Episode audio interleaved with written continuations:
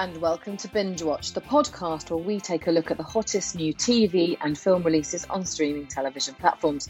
I'm Hannah Fernando, the editor of Woman Magazine. And I'm Ian McEwen, writer on TV and Satellite Week magazine and whattowatch.com. And today we're looking at the new releases for the week starting Friday the 8th of April 2022, including Chris Pine and Thandie Newton in Amazon Prime thriller All the Old Knives, and a new Acorn TV drama series called The Straits, which stars Succession's Brian Cox. And we'll also be checking out new high-end reality show, Right Up My Street, Serving the Hamptons on Discovery+. And we'll be taking another road trip with the League of Their Own boys as they travel from Dingle to Dover on Now TV. But first, Ian, what is in the news? Well, Hannah, do you remember the hit 1997 feature film, The Full Monty? I do. Of course you do. Well, there's a spin-off series arriving on Disney Plus soon, and that will see the original lead cast, including Robert Carlyle, Mark Addy, Leslie Sharp, Hugo Spear and Tom Wilkinson, all reprising their roles. What else is in the news? Well, Christina Ricci, who played Wednesday, if you remember, in the Addams Family films, will take a new role in the Netflix spin-off Wednesday, which is directed by Tim Burton, so it should be good, and features Catherine Zeta-Jones, excellent, as Wednesday's mother, Morticia.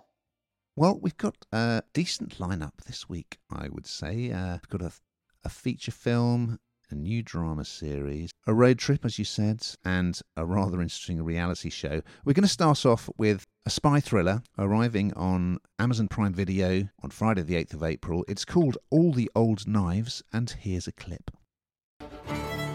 Vic has me looking into Flight 127. So this is an interview. I thought you were here to see if we still had that old spark. It's old friends. Oh, you can do better than that. It's old lovers.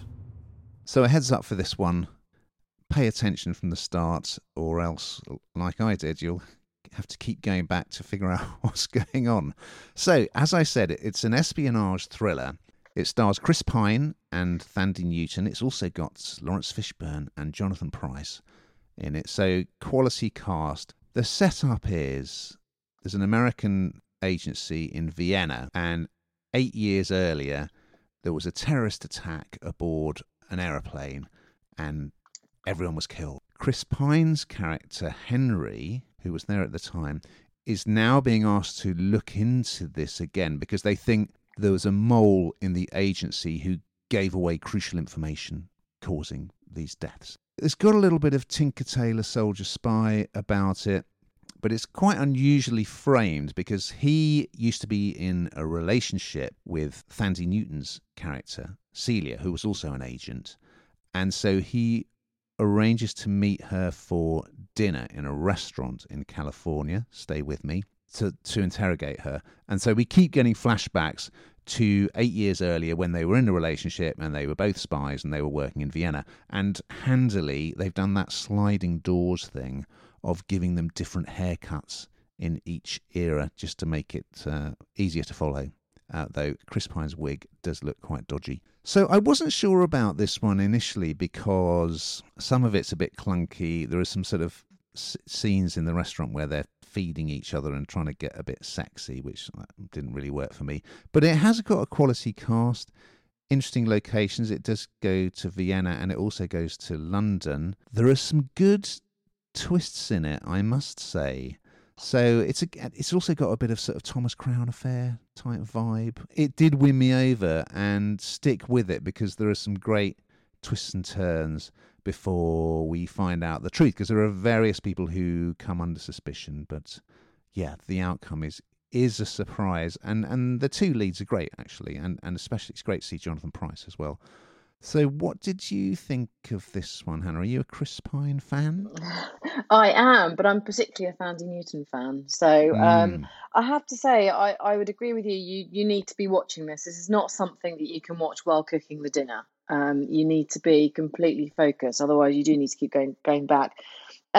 It's quite complex, isn't it? And it's that sort of going back to their relationship previously that sort of fills in the gaps, and that's kind of where, well, that's part of where the drama lies. But It's quite dark.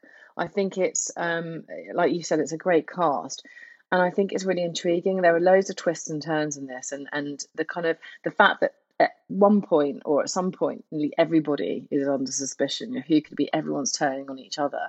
And you're kind of caught up in that.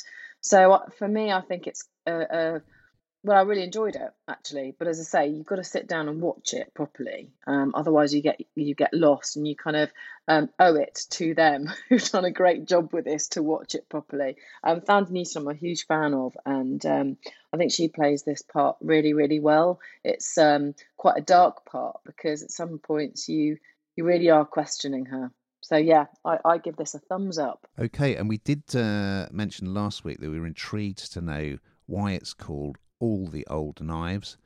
Well, the answer is it's from a quote by the Roman writer Phaedrus, which says, "All the old knives that have rusted in my back, I drive into yours." So that's cleared that up. Now, thank you for doing your homework. Okay. Now we're going to send you off, Hannah, on a road trip, because I know that you're a fan of A League of Their Own on Now TV, and this time their road trip is from Dingle to Dover.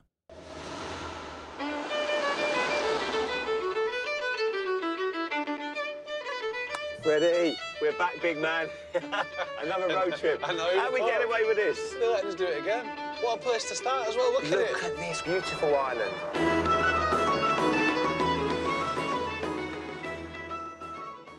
I do love A League of Their Own. I sort of wang on about it every single week, don't I, about how much I watch it, but it just makes me laugh. And I love the kind of rapport, particularly between Jamie Redknapp and Freddie Flintoff, because they're, you know, Freddie is just obviously just seems to be very good at anything he really turns his hand to and is majorly competitive. And then you've got Jamie, who's, you know, very good looking, and they take the absolute mickey out of the amount of work he has done. I'm not sure he's ever agreed to any of that, but you know, the tanning that he does and what have you. So they've got like a really interesting rapport, and when they go on a road trip, of course, that's, you know, under a magnifying lens really, and you see them together. So yeah, they hit the road again. And the last time we saw them, we went across Europe and the US as well. And this is a kind of a completely different thing. So they're going from Dingle in Ireland to Dover. And there's various celebrity guests on the way. Tyson Fury, Alan Carr, if you're a fan, Tom Davis, and of course, Ramesh Ranganathan is there. And again, I'm a particular fan of him as well. So they, you know, there's lots of different things that they do while they're on this trip, as you'd imagine, that will have you properly laughing. But the thing that I particularly liked was the Elvis Presley tribute. Now, anyone who knows or has watched Freddie Flintoff will know that he, as Jamie puts it, comes alive with anything to do with this. And they all dress up, and Jamie wears this white outfit, and well, he said it took hours. It was so tight, it took hours to get him out of it. But I'm wondering whether he had an extra pair of socks in there because it was incredibly tight. I don't know why I focused on that, but anyway, I put it right out there. So it's just a lot of fun. It absolutely delivers. It does what it says on the tin. And you've seen this before, and they just do it all over again, just a different location. So absolutely brilliant. Did you enjoy it, Ian? I started watching it thinking, am I a bit bored of all this sort of laddish banter and larking about that this programme is all about, really? But it did draw me in inevitably. So they learn to do some Irish dancing, don't they? And they do a river dance performance. So that's, I mean, you can imagine what that's like. They do some shepherding. I think they do a bit of ploughing.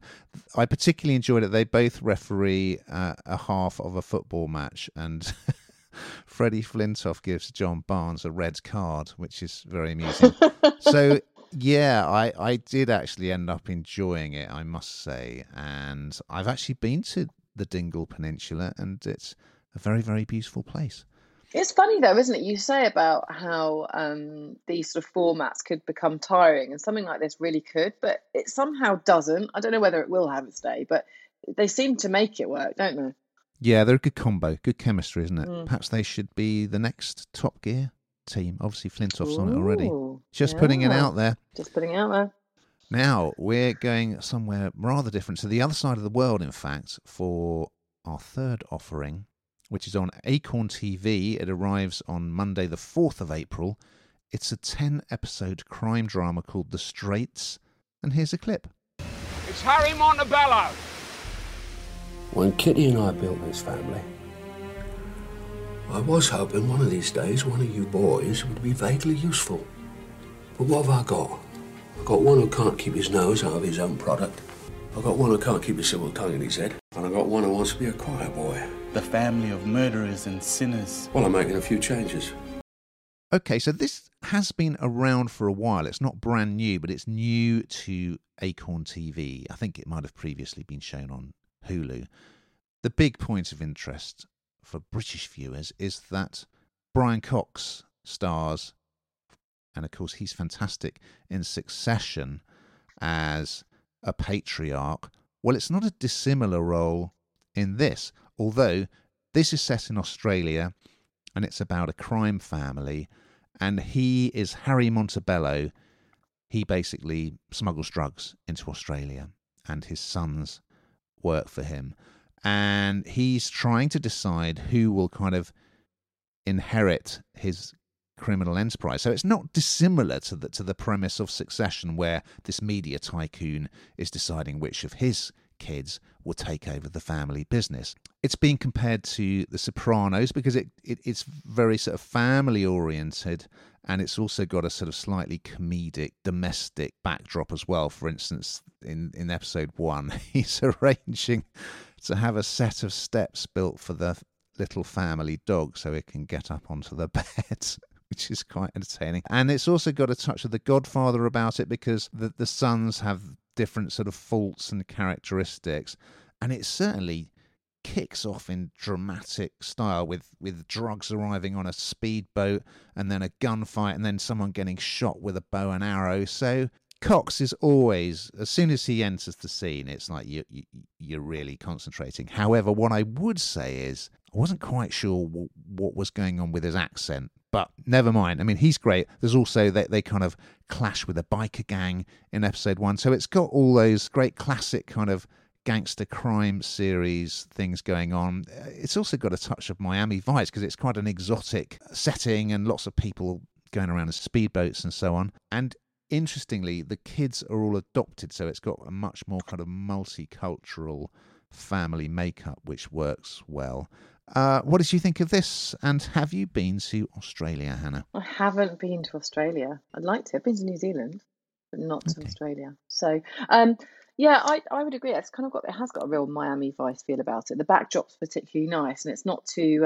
It's not really grimy, isn't it? And a lot of the drug sort of series that you see do seem to be grimy, whereas this kind of brings a bit of wow factor, I suppose, to it to a degree, which you shouldn't glamorize drugs. I'm just going to put it out there, kids. But it's I don't know. I don't generally like the premise of this sort of thing. Brian Cox's accent was very dodgy, and that bothered me quite a bit. I think that the whole kind of the drama of it is exciting, and the way that the family works together kind of pulls the whole thing in. And I can see why people like it. Is it something that I would choose to watch? No, I don't think it is. I think it's just sort of it goes on to it's too much. Once it's done, it's done. But I suppose it does show a part of a world that perhaps I personally don't understand particularly well, and some of it's really, really dark, and some of it looks quite glamorous, and the backdrop of this, as I say, is quite glamorous. And the kind of the clashes, as you say, with the biker gang, they're all quite dramatic. So, I can see why people like it, but I'm not convinced it's something that I would stick with. Okay, well, I chose our final selection very much with you in mind, Hannah. It's a new reality show on Discovery+ called Serving the Hamptons. The Hamptons is one of the most prestigious communities in the country. In 75 Main, the It Spot in Southampton. A local girl like me can make a lot of money waiting tables for billionaires. I think everybody wants the same thing. Have a fun summer in the Hamptons and make money. So this is a reality series that revolves around the staff at a quite a chic restaurant called 75 Main. And I'm not sure, well, I've never been to the Hamptons, but this is an area of Long Island which is incredibly exclusive. It's where the very rich people go to spend their summers, and oh, to be a fly on the wall. Although this, of course, this reality series aims to give you just that. And I think that's what will be the appeal, because A, you get to see quite how extreme, you know, or how the other half live, I suppose. You know, the amount of money and the kind of extreme difference between our own lives and holidays perhaps to these is, you know, something, you know, something else. So that's really appealing, because there's a lot of rubbernecking that can go on there. But this journey really is kind of around the people working there, and the and you kind of buy into their relationships, and there's lots and lots of characters here to get involved in. You can see these people, you know, adorning covers of magazines soon, because they are the kind that you know they're regular people, or people that are just working there, who are completely happy to open their life up and be filmed doing well, all things they shouldn't be doing, really. So you know, they're not supposed to have relationships. They're not supposed to drink on the job. And of course, that's exactly what they do. So this is absolutely glamorous. It's it takes holidaying to a whole new level. And for the nosy people out there, it's going to, hit the mark completely and make you a bit green with envy, I'd say. These amazing places, whilst getting involved in a lot of people's lives who you might not know at the moment, but in a few months' time, you're going to feel like you've always known them. What do you think, Ian? As you know, I'm a huge fan of Below Deck. And this is not dissimilar, I guess, in that it's sort of, it's very rich people and the folk who are sort of waiting on them hand and foot. And it's kind of, it's also got that slight Big Brother element in a way, in that all staff live in this house together, where, as you say, they're not supposed to hook up, but guess what? So there's some interesting characters in this, I must say. I mean, I was aware that clearly it's a bit scripted, you know, kind of like things like Towie and so on. The man, the restaurant owner Zach is hilarious, but the star of the show, without a doubt, is the manager, who, well, it's called Victoria Hilson, but it's a guy. And in episode 1, it's Zach's birthday party. So obviously they're putting on a big spread. And Victoria comes to the party in drag, in a blonde wig, high heels, and wearing a sort of Victoria's Secret dress that just looks like really skimpy underwear. So, I mean, that has to be seen to be believed. Meanwhile, all the young staff are talking about who they fancy, who they want to get off with, and there's one of them who I found particularly amusing, who is a male model and a DJ. So yeah, it's great. If you like this kind of show, you're going to love this. I think it's, and the Hamptons, I've got to say, looks rather nice. And next year. You're now going to tell us, Hannah, what you've been binge watching this week. So what have your choices been? Well, I've been having a little look at Ramsay's Kitchen Nightmares in the US, which always makes me laugh, because in this country, I think we sort of feel like we know what we're expecting, but it's a whole new level in the US. He's just so rude to them. I can't believe this is still a series, or is even allowed anymore. He's just so awful to people. And also because I'm desperate to go on holiday after so long, I've been watching A Place in the Sun. Although I don't know if you agree with me, it's slightly irritating. You watch it, their offer's accepted, and at the very end, it just comes up with they came back to England and withdrew their offer. Watched an hour of this, or half an hour of this, of my time, and you didn't even buy the place. But anyway. That's my concern. How about you, Ian? What have you been watching? Okay, and of course Gordon Ramsay's back in a new series, isn't he?